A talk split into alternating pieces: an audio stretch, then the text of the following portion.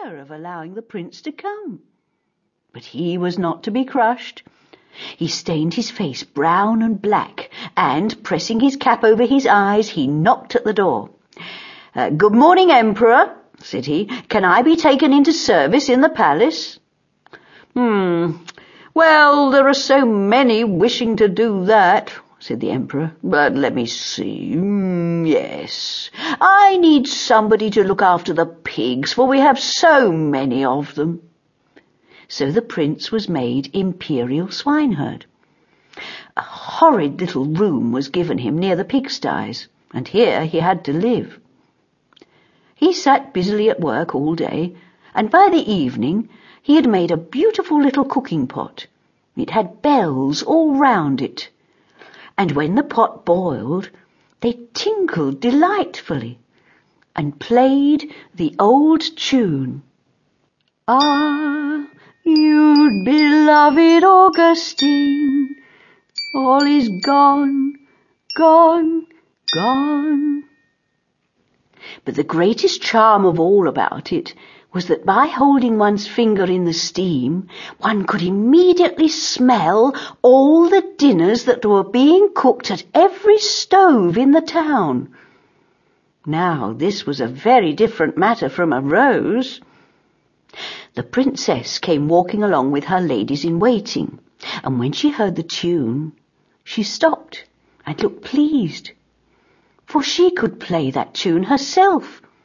It was her only tune, and she could only play it with one finger. Why, that is my tune, she said. This must be a cultivated swineherd. Go and ask him what the instrument costs. So one of the ladies in waiting had to go into his room, but she put galoshes on first.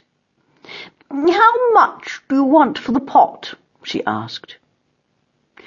I must have ten kisses from the princess, said the swineherd. Heaven preserve us, said the lady. I won't take less, said the swineherd. Well, what does he say? asked the princess.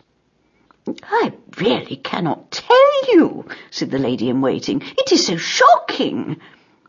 Then you must whisper it. And she whispered it. Oh, he is a wretch, said the princess, and went away at once. But she had only gone a little way when she heard the bells tinkling beautifully. Ah, you beloved Augustine. Go and ask him if he will take ten kisses from the ladies in waiting. No, thank you, said the swineherd. Ten kisses from the princess, or I keep my pot. How tiresome it is, said the princess.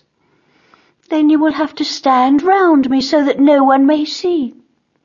So the ladies in waiting stood round her while the swineherd took his ten kisses, and then the pot was hers. What a delight it was to them!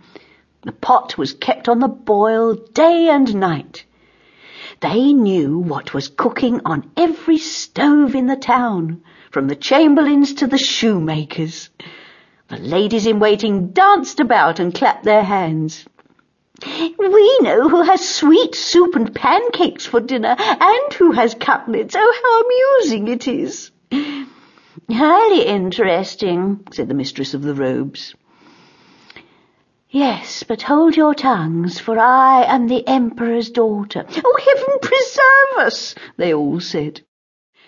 The swineherd, that is to say the prince, only nobody knew that he was not a real swineherd, did not let the day pass in idleness, and he now constructed a rattle.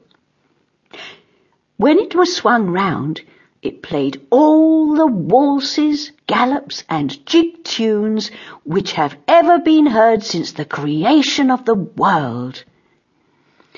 Oh, but this is superb, said the princess as she walked by. I have never heard finer compositions. Go and ask him what the instrument costs, but let us have no more kissing.